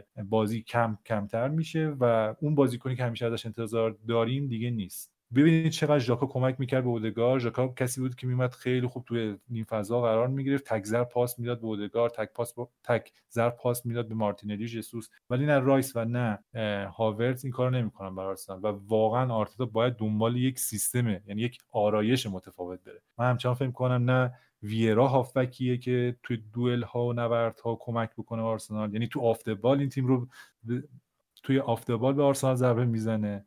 هم رایس و هم هاورتس و on the ball و زمانی که مالکیت داره تیم به آرسنال ضربه می‌زنن وقتی در اون پستی که توش تخصص ندارن قرار می‌گیرن. و این باعث میشه که یک سردرگمی و یک گیجیت به وجود بیاد که آرسنال نمی‌دونه دقیقا می‌خواد چیکار بکنه.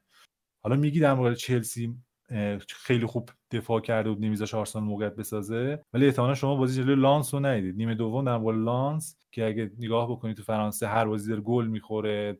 اصلا تیم خوب پارسالش نیست. حتی اون بازی هم نتونست موقعیت مناسبی بسازه. و قفل می‌شد بازیش. یعنی توپو می‌دادن به اودگارد. اودگارد کسی دور برش نمی‌دید باز برمیگردون عقب. سالیبا گابریل زینچیکو هی توی نیمه زمین خودشون توپو میچرخوندن بدون اینکه پیشروی داشته باشن تهدید گلی حالا دو تا نکته. یکی جفتش هم سوالیه البته. یکی این که درباره همین اودگارد گفتی زمانی که حالا خود اودگارد رو تعویض کرد با اون تغییری که داد را بن وایت آورد لب خط ساکا رو آورد توی half space. به نظرم خیلی بهتر شده بود اوضاع و از همونم به گل دوم رسیدن. یکی اینکه فکر نمی شاید بشه در یه همچین مواقعی ما یه همچین تغییر رو بدیم اودگارد رو از راست ببریم چپ به جای اینکه ببریمش بیرون. چون به نظرم اودگارد بازیکنه که بازیکن لحظه است. توی لحظه می‌تونه تعذیب می‌تونه 89 دقیقه از بازی در روند بازی نباشه یک دقیقه حضورش کافی باشه برای اینکه تغییر بزرگی ایجاد بکنه. یکی این که گاهی ما یه همچین تغییر رو بدیم و دوم این که فکر نمی کنی تیمی که اودگارد داشته باشه باید تارگتمن داشته باشه؟ یه همین حرفی که آرتتا چند هفته پیش زده بود درباره این که دوره مهاجم های کلاسیک داره برمیگرده. خب اگه تو یه همچین اعتقادی داری پس چرا یه تارگتمن تو تیم خودت نداری؟ اگه اینقدر زود به این نتیجه رسیدی. حالا می‌دونم بحثای آیوانتونی هم هست که توی ژانویه بتونه اضافه بشه اون دوست قماربازمون.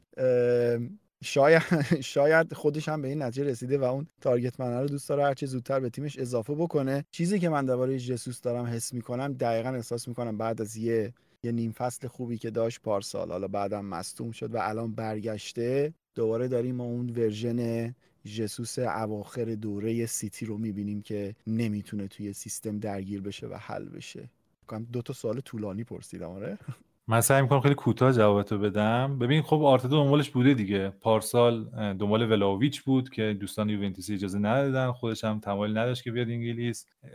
امسال هم حالا حرف از آیوان تونی هست که بعید می‌دونم دیگه جذبش کنن چون برنتفورد قیمت خیلی بالا براش درخواست می‌کنه. و خود آرتتا گفته که حالا با توجه به این مهرایی که داریم باید بسازیم دیگه. و این چیزی که آرسنال توی خط حمله کم بازیکن داره. حالا در target man میگی من به نظرم هاورتس می‌تونه یک target man خیلی خوبی بشه. با توجه به قدی که داره با توجه به اینکه پشت به توپش خوبه touch ش خوبه. شاید کیفیت های لازم finishing یک target man مثل هالند ژیرو اینا رو نداشته باشه. ولی به نظرم تو زمین lay-off کردن و اینکه در چه موقعیتی قرار بگیره که هافبک ها صاحب توپ بشن در موقعیت بهتر بهترین بازیکن آرسنال یعنی نسبت به جسوس انکتیا تو این زمینه خیلی بهتره و به نظرم تنها پستی هم که میشه به هاورتس اطمینان کرد همین پست مهاجم نوک باشه. ولی در مورد اودگارد ببین این قرار بود تست بشه. یعنی اودگارد بعضی بازی ها بیاد سمت چپ وقتی شما یک بازیکن پا چپ رو می‌ذاری چپ معمولا به خاطر زاویه بدنی که داره پاسای موثرتری میده. چون مجبور رو به جلو پاس بده. مثل دفاع چپی که حتما مربی اصرار دارن که بذارن تو خط دفاعیشون. و اتفاقی که میفته در سمت راست اینه که ساکا و اودگارد به خاطر اینکه هر دو پاچپن هر دو دوست دارن که بزنن به داخل محوطه و کسی نیست که اون معمور باشه که ارز خط رو تکمیل کنه و اوورلپ کنه. وقتی وایت هم که میاد خیلی دیر میاد. چرا؟ چون وایت جز اون سه نفر عقب زمینه. و معمولا خیلی کم میاد جلو و اینو قفل میشن. معمولا ساکا وقتی که اودگار بغل دستش بازی می‌کنه فضایی نداره که برای اینکه یک بیکو رد بکنه. چرا؟ چون دوتا بازیکن مدافع که معمور مهار ساکا اودگار بودن نزدیک به هم وایستادن و هم نمی‌تونه ساکا بزنه داخل شوت پیدا کنه زاویه شوت مناسب پیدا کنه نمی‌تونه سانتر خیلی خوبی بکنه. این چیزها رو باید کنترل کنه تنظیم کنه. کار خیلی سختیه. یعنی چیزی نیست که بگه آ افرد اسمیت رو بذار هافک راست اودگارد بذار هافک چپ. خب اینو تست کرده. اود... به نظرم اسمیت رو بازیکن نیستش که خط هافک بازی کنه. این شما دوئلا رو دست می‌دید. اون وینینگ هایی که توی توپایی که زم... مورد است در میان زمین رو از دست می‌دید و دیدیم که خیلی از نظر دفاع امریکا خوبی نداره. تنها گزینه که هست و مثلا هنوز امتحان نشده اینی که تمام بازیکن خط هافبکش یعنی رایس پارتی اودگارد رو همزمان بازی بده. یعنی پارتی مثل زمانی که اتلتیکو مادرید بود بشه یک RCM یا یک RM و پیشروی بیشتری داشته باشه. رایس بشه همون شیشی که کامل محور یگانه است و بین دو مدافع قرار می‌گیره و اودگارد بیا تو LCM و مارتینلی و جسوس رو تغذیه کنه. که اینم به نظر من چون امتحان نشده ما نمی‌دونیم چه خبر میشه. و شاید تو تمرین این کارو کرده و جواب نگرفته. و معمولا مربی دوست دارن که دوتا بازیکن کلیدیشون رو نزدیک به هم بکنن یا نزدیک به هم بذارن که حداقل این دوتا بازیکن با کار ترکیبی که می‌کنن قفل اون دروازه تیم مقابل باز کنن. یعنی دوست داره که احتمال اودگار ساکا کنار هم بازی بکنن. حالا بذار ببینیم چی میشه دیگه. من فکر کنم آرسنال تغییراتی خواهد داشت یا حتی ژانویه خرید بکنه برای اینکه این LCM و مشکلی که در نبود ژاکو به وجود اومده رو حل کنه. در مورد رای صحبت کردیم که حالا تو نقش جدیدش کمی به چالش خورده. من می‌خوام اینو پلی کنم برگردم به سمت چلسی در مورد انزو صحبت کنیم که حالا بماند که ابتدای فصل یکم جلوتر بازی می‌کرد. ولی الانم که اومده عقبتر انگار پست شیش چلسی نیست. بازیکنی که قرار بود پست شیش چلسی باشه و توی حالا این چند هفته انگار داره کنار کایسدو بازی می‌کنه و کایسدو اون بازیکن شماره 6 هستش. و از زمانی که انزو خریده شد مشخصا انگار این بازیکن بود که هم از نظر توانایی هم از نظر کیفیت قرار بود اون بازیکن پست 6 باشه. و از یه طرف این سوال تو ذهن من هستش که اگه که انزو شیش بازی کنه کایسدو و گلگر از نظر مهارت خیلی شبیه هم هستن. یعنی حتی میشه گفت گلگر به خاطر بالکرینگش و راحت بودنش با توپ یه ذره بهترم هست و خب اینجا این سوال پیش میاد که چرا کایسدو رو خریدیم و اگه کایسدو شیش بازی کنه شاید اون مهارت توپ پخش کردن و گرفتن نبض بازی که انزو داره رو داریم ازش دریغ می‌کنیم. برای همین یکم این قضیه برای من خیلی سواله که الان انزو واقعا قرار سرنوشتش چی بشه؟ و خود کایسدو هم که میگم سوالی که حالا سوالم ایجاد شد واقعا چرا این بازیکن خریداری شده؟ یعنی نیازی من بهش حس نمی کنم و حس می‌کنم اون پست هشت حالا به اصطلاح بگیم بازیکن خلاقی که بتونه طراحی بازیکنه تو چلسی وجود نداره. حالا شاید داره با انزو اون ضعف و جبران می‌کنه ولی در نهایت من حس می‌کنم انزو داره اون جلوتر حیف میشه. چون مهارت هایی که داره بهتره که عقبتر باشه و وقتی به دروازه نزدیک میشه مشخصا یکی از ضعف هایی که داره این بازیکن نمی‌تونه شوت بزنه. یعنی توی خیلی مکس می‌کنه برای اون زدن ضربه و در نهایت ضرباتش هم وقت کیفیت کافی رو نداره. من دوست دارم به این سوال های مجید جواب بدم و یه نکته ای که هست اینه که من درک می‌کنم که چرا انزو رو جلوتر بازی میده. برای اینکه شما نزدیک به دروازه حریف به خلاقیت در برای ارسال پاس نهایی احتیاج دارید. و تنها کسی که می‌تونه توی تیم پاس بده انزوه به نظر من. یعنی با کوالیتی پاس دادن انزو کاملا با بقیه متفاوته. در مورد اینکه چرا کایسدو رو خریدن به نظر منم واقعا خیلی عجیبه. به نظر من خرید کایسدو دقیقا مشکلیه که این تیم داره. یعنی شما انزو فرناندز رو خریدی و که به نظر من الان بهترین شیش بازی ساز دنیاست و بعدش رفتی کایسدو رو خریدی. کایسدو رو هم با یک قیمت زیادی خریدی. به این ترتیب دو تا بازیکن که جایگزین همن با یک ترکیب مهارتی تقریبا شبیه هم خریدی که اینها قراره جای هم رو تنگ کنن و اگر تو منطقی بخوای 11 تا بازیکنت رو بچینی این دوتا نباید همزمان با هم دقیقه بگیرن. و بعد کایسدو رو هم با یه قیمتی خریدن که شما نمی‌تونی به چشم این نگاش کنی که یک استی گرفتن که بهترش کنن و بفروشنش. یعنی کایسدو رو با این قیمت خریدن که این قرار سالها برای ما بازی کنه. بعد از این که انزو رو هشت بازی داد و جواب نگرفت حالا آوردتش عقب و در واقع داره دابل پیوت با کایسدو بازی می‌کنه به نظرم این کار هم به اندازه کار قبلی که انزو رو هشت بازی می‌داد و حتی بیش از اون غلطه. اگر بازی دادن انزو توی پست هشت x بار غلط بوده به نظر من بازی دادن کایسدو و انزو در double pivot بی نهایت x غلطه. برای اینکه شما به جای اینکه یک بازیکنتون رو هدر بدید دارید دو تا بازیکن 100 میلیونیتون رو هدر می‌دید. نه انزو نه کایسدو هیچ کدامشان در دابل پیوت به نظر من پتانسیل اصلی خودشون رو نشون نمیدن. انزو باید به عنوان محور یگانه و رجیستا بازی کنه. شما وقتی یک بازیکن خریدید که براتون توپ پخش کنه توی بیلداپ نباید به اون رقیب برای گرفتن پاس اضافه کنید. باید به اون گزینه پاس بیشتر بدید. و اضافه کردن کایسدو کنار انزو باعث میشه که این دوتا توی فاز اول بیلداپ رقیب هم برای توپ گرفتن بشن و یکی از اینها به اندازه کافی توپ نمی‌گیره یا اینکه بازیشون تو چشم نمیاد. و چه اتفاقی میفته؟ روی دست اینها خالی میشه. من فکر می‌کنم اگر قرار باشه این تیم به یک جایی برسه باید در نهایت پچ یک تصمیم سخت بگیره و اونم اینه که انزو یا کایسدو از بازی دادن هر دوی اینها با هم گذر کنه.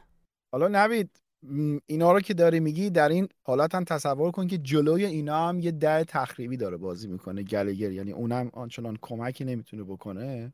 حالا من تو ذهنم اینطور می‌تونم یعنی راهی که هر دوتا رو بتونیم با هم دیگه بازی بدیم به نظرم ما می‌تونیم کایسده رو به عنوان فولبک راست بازی بدیم جایی که توی برایتون هم بازی کرده و نقش اینورتد بهش بدیم. که بیاد کنار و از اون طرف پالمر رو می‌تونیم یه خط بیاریم عقبتر. پالمر به نظر من می‌تونه هشت رو دست انزو بازی بکنه. کسی باشه که همیشه گزینه پاس باشه برای انزو. انزو مجبور نباشه پاسای داخل box بیشتری بده و بازیش رو راحت تر بکنیم براش.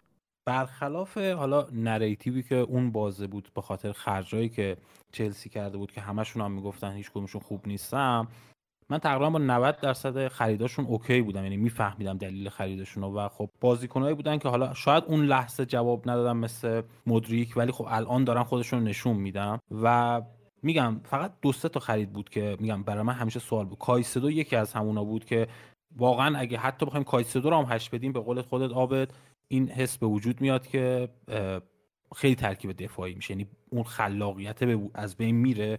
و مورد دیگه هم که هستش مثلا این تیم حالا تو گفتی پالمر به نظرم پالمر هم شاید بتونه تو خط هافبک بازی کنه ولی خود انکونکو هم می‌تونه اون ده باشه و خلاقیت رو ایجاد کنه. موردی که برای من هست میگم یه سری خریدایی هستش مثلا دیساسی. هیچ دلیلی برای خرید این بازیکن من نمی‌بینم. یعنی هیچ نیازی به خریدش نبوده. و گرفتنش باعث میشه که یه اسکواد خیلی پر داشته باشی که عملا یه سری از بازیکنات بهش به اندازه کافی بازی نرسه. مالوگوستوی که حالا بحث بود که مثلا کایسودو بره دفاع راست بازی کنه مالوگوستو بازیکن توانمندیه. جوون احتمالا می‌تونه خودشو در آینده نشون بده. ریس جیمز بازیکن خوبیه ولی خب در نهایت چون ریس جیمز رو ما مصدوم داشتیم تو این چند فصل اخیر شاید مثلا گزینه backup داشتن براش خوب بوده. ولی فصل اولی که ریس جیمز بازی کرد مصدوم نشد. یعنی اگه ریس جیمز بازی کنه این بازیکن جوان عملا هدر میره.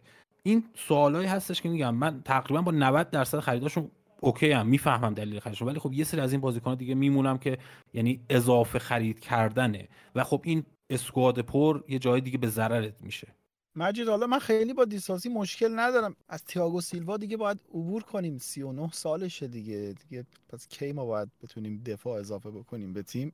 بد نیست. ببین آبت فوفانا هستش. حالا فوفانا بازیکنیه که تو این چند فصل اخیر زیاد مصوم شده. مخصوصا دو تا ربات داده. ولی ما فصل اولش تو لستر هم یادمون نرفته که چه بازیکن خارق العاده ای بود. و من به نظر من اون بازیکنیه که باید میومد و جایگزین تییاگو سیلوا می‌شد. پتانسیلش رو به نظر من هنوز داره ولی باید یه جورایی با اون مسئولیت ها کنار بیاد. و دیساسی میگم به خاطر همین میگم خرید اضافیه. چون راهو برای قرار گرفتن فوفانا و بازی کردن فوفانا و برگشتنش به اون فرم تنگ می‌کنه. مجید من فکر کنم تو جواب خودت دادی. بازیکنی که توی دو سه سال دو بار ربات میده نشون دهنده اینه که هرچی از آسمون بباره اول میره داخل این بنده خدا. و خب اگه یه بار دیگه هم بباره احتمالا فوفانا گزینه است و... آخه بحث همینه. اگه که ما در نظر بگیم که فوفانا این بازیکنی که قراره که به فنا بره دیساسی اونقدر سقف بالایی نداره که بخوایم جایگزین تییاگو سیلوا در نظر بگیریمش. این مشکل هستش. من حرفت برعکس بادیاشیر که من حس می‌کنم سقف خیلی بازی کنه. کاملا حرفت رو می‌فهمم. به من اون بار با تهرانم که صحبت می‌کردم گفتم من احساس می‌کنم بعضی از خریدای شما اینجوریه که مالکتون احساس کرده تو ایرانه. مثلا گفته پولم رو تبدیل به کالا کنم که ارزشش نیفته. یعنی من فکر می‌کنم واقعا اینجوری بوده. وگرنه مشکل من با خرید اضافه پول خرج کردن نیست. مشکل اینه که الان ما داریم در مورد چینش این تیم صحبت می‌کنیم و میگیم که آقا مثلا اگر انزو شیش بازی کنه و گلگر و مثلا کایسدو روی دستش هشت بازی کنن خب پس چه کسی پاس خلاقانه بدهد؟ همین الان هم مشکل چلسی این نیست که پول نداره که شماره ده بخره. خرید بازیکن اضافه یا خرید بازیکن با ترکیب مهارت های مشابه با کسی که قرار ستاره شما باشد مشکلی که پیش میاره اینه که از شما وقت و هزینه زمانی برای مذاکره و پیدا کردن گزینه دیگر می‌گیره. یعنی باشگاه چلسی بی نهایت آدم برای مذاکره کردن با بازیکنهای مختلف و اسکاوت کردن نداره. هر باشگاهی توانایی محدود در قرارداد بستن و تعداد قرارداد بستن توی یک فصل داره به نظر من. و گیر دادن به خرید بازیکنی مثل کایسدو که خریدنش از برایتون کار راحتی نیست. یعنی شما با یک قیمت مناسب نمی‌تونید اون رو بخرید و باید هی مذاکره کنید. یا رفتن سراغ این همه talent با قیمت به قول تهران سی چل میلیونی که sweetheart نمی‌دونم اون خارجی از این کلمه ها پیدا می‌کنه که یه sweet spot نمی‌دونم چی میگه یه نقطه پیدا کردن که باش روی این نقطه کلی خرید می‌کنن و حرفش هم درسته. و من فکر کنم اینها انرژی چلسی رو هدر داده. اون ده درصدی که مجید میگه نمی‌فهمم انرژی چلسی برای پیدا کردن اون بازیکنه رو هدر داده. و می‌بینیم که الان چلسی داره با تیمی بازی می‌کنه که به صورت واضح یک مهاجم با کلاستر احتیاج حالا نوید به نظرم حالا خیلی بحثی که حالا ما کایسدو رو هم خریدیم دیگه چرا رفتیم لاویا رو خریدیم بعدش؟ الان شما داستان داریم با اینکه بین انزو و کایسدو یه نفر باید بازی بکنه. پس این وسط لاویا چی میشه؟ حالا اگه به نظرم خود لاویا رو اگر می‌گرفتن خیلی مشکلات راحت تر حل می‌شد. چون بازیکنی بود که راحت تر می‌شد گذاشتش روی نیمکت. انزو جاش فیکس بود و اون هزینه 115 میلیونی به راحتی می‌تونست خرج یه هافبک خلاق بشه.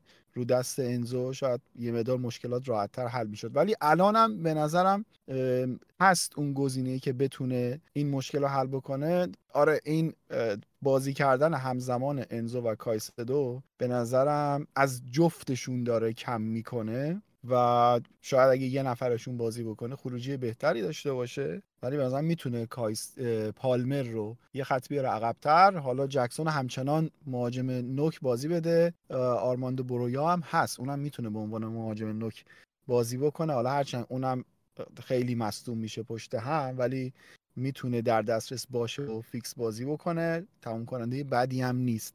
ولی پالمر فکر می‌کنم می‌تونه حلال مشکلات باشه. اما به شرطی که همونطور که گفتم کایسدو رو ببریم fullback راست بازی بدیم. حالا جیمز از ترکیب خارج میشه. already همیشه خارجه خودش. من در ادامه همین حرف فقط یه چیزی اضافه کنم که به نظر هم نمی‌رسه که این مدیریت از این اشتباهات درس گرفته باشه. یعنی الان چیلولو داره و دنبال تئو هستش دنبال بازیکنهای تو اون سبک هستش و خب به نظر من چیلول یه فولبک خیلی قابل اتکایی هستش و کلویل هم می‌تونه جایگزین مناسبی براش باشه و تو نیازی به خرید فولبک نیازی به خرید فولبک چپ دیگه نداری. ولی انگار اون حس نیاز به خرید توی این بازیکن توی این مدیریت وجود داره و من حس نمی‌کنم به این راحتی از بین بره تا این اشتباهات به وضوح خودشون رو نشون بده. ببین سیاست حالا گفتی دم چلسی سیاست تاد بولی تا اینجا این بوده که آقا تمامی بازیکنهای مستعد رو جذب کنیم حد امکان این تا زمانی که پولش رو داشته باشیم. اگر نگاه بکنیم مادوکه رو داشتن خریده بودن ولی دیدن که پالمر آزاد شد. بلا فاصله اقدام کردن با یک مبلغ زیادی از سیتی گرفتن. گفتن چون احتمال میدیم که پالمر حتی بازیکن بهتری بشه از مادوکه. یا به قول شما کایسدو بود رفتن لاویا رو گرفتن و سعی کردن تمامی بازیکنهایی که پروفایل خوبی دارن رو جذب کنن حالا این یه سیاست نقل و انتقالاتی که بعدها می‌بینیم که آیا مفید بوده یا مضر بوده برای کل تیم. ولی در مورد اینکه چطور بتونن کایسدو انزو بازی کنن فکر کنم بستگی داره به باز فلسفه مربی. اگه پچ بخواد انتقالی بازی بکنه به نظرم کایسدو باید 8 بازی کنه. انزو باید بیاد 6 پاسای فوق العاده است تو این پاسایی که با ارتفاع کم میندازه برای وینگرها و دفاع کنارهاش و خیلی خوب می‌تونه چندین نفر از مدافعان حریف رو از بازی خارج بکنه اگر می‌خواد مالکانه بازی بکنه. و بیاد تیم حریف رو توی بلاک دفاعی خودش فشار بیاره و هول بده و عقب. بهترین راه اینه که کایسدو که پاسه به قول تو ساده تری میده بیاد شیش بازی کنه. انزو مثل اون چیزی که حرف زدیم چون پاسای خلاقان و نهایی بهتری میده هشت بازی کنه که اون هشت تقریبا توی چرخش دفاع فکر میشه ده دیگه. و این حالا باید دست می‌گیری کنه که کدومی که از این چرخش ها به درد بازی در مقابل تیم حریف می‌خوره. اگر مثلا در مقابل لیوتن بازی می‌کنه احتمالاً انزو در پست ده شاید بهتر باشه. اگر در مقابل سیتی بازی می‌کنه با اون فشاری که سیتی میاره روی مدافع و build-up چلسی احتمال اینکه انزو شیشه بهتری باشه نسبت به کایسدو هست. البته کایسدو خودش هم پرس گریزی خیلی خوبی داره ولی بحث اینه که انزو موفق تره در دادن پاسهای طولی و و پاسهای موثرتر. بستگی داره به رویکردشون ولی این چیزی که میگی تداخل دارن کاملا درسته. ولی انقدر خوب هستن این دوتا که من فکر کنم خود پوچیتینو میگه آقا هر چقدر تداخل داشته باشم من این دوتا رو بازی میدم بازم. یه چیز دیگه هم که حالا با من نکته نهایی من اشاره کنم زمانی که چلسی گوهی و توموری رو از دست داد یه جورایی همه بهشون خورده می‌گرفتن که دو تا مدافع تاپ توی آکادمیت داشتی و خیلی راحت گذاشتی برن. و با اومدن کلویل به نظر من این دیگه جای حرفی نداره. چون به نظر من کلوی سقف بالاتری داره نسبت به هر دوشون و بازیکنیه که می‌تونه بهتر و خیلی بالاتر از این دوتا قرار بگیره در پیک فوتبالش. ولی باید منتظر باشیم و ببینیم. از الان یکم پیش بینی کردن سخته. ممنون رفقا. دمتون گرم که اومدید و ضبط کردیم و دم شنونده ها هم گرم که شنیدن تا اینجای اپیزود رو اپیزود 152 بود که ما توی این اپیزود تنها به لیگ برتر انگلستان و دو تیم منچستر سیتی و چلسی پرداختیم. یه نکته ای که به رسم هر اپیزود من یه نکته در مورد کارمون میگم اضافه کنم اینه که خیلی ها میگن که چرا کم اپیزود می‌دید یا چرا منظم نیستید؟ واقعیتش اینه که من دارم با اطمینان کامل میگم این منظم ترین دوره کاتبک از ابتدای تأسیس تا الانشون ما داریم هر دو هفته یک بار با یک ریتم مشخص اپیزود میدیم و مطمئن باشید که ما خودمون خیلی بیشتر از شما دلمون می‌خواد که هر هفته نه هر روز اپیزود داشته باشیم. ولی کن می‌خوایم انرژیمون رو و کیفیت کارمون رو مدیریت کنیم و فعلا با همین دو هفته یک بار در خدمتتونیم اگر بدونیم که می‌تونیم هر روز کار مفید بدیم هر روز کار مفید میدیم. ولی فعلا توانمون در همین حده دمتون گرم که با ما بودید. کاتبک رو می‌تونید از همه اپلیکیشن های پادگیر بشنوید. اگر از کست باکس میشنوید می‌تونید برامون کامنت بذارید. همزمان روی کانال تلگرام ما هم بارگذاری میشه که اونجا هم می‌تونید کامنت بذارید و توی شبکه های اجتماعی هم می‌تونید ما رو با کاتبک underline IR پیدا کنید. توییتر، اینستاگرام و تلگرام آیدی ما همینه. دمتون گرمه اگر نظری دارید حتما به ما بگید. ما می‌خونیم همه کامنت ها رو. جواب نمیدیم احتمالا به دلیل اینکه توی اپیزود حرف هایی که جواب داره رو باشون در موردشون صحبت می‌کنیم. ولی همه نظرات رو می‌خونیم و اگر بتونیم در راستای بهتر کردن کارمون ازشون استفاده کنیم حتما این کار رو می‌کنیم. یک نمونه اگه برای اینکه بگم این که مجید همین که الان با ما نشسته از طریق کامنت گذاشتن برای ما اومد و عضو تیم ما شد. یعنی انقدر جدی هستیم در کامنت خوندن ها دمتون گرم. مواظب خودتون باشید و خدا نگهدار.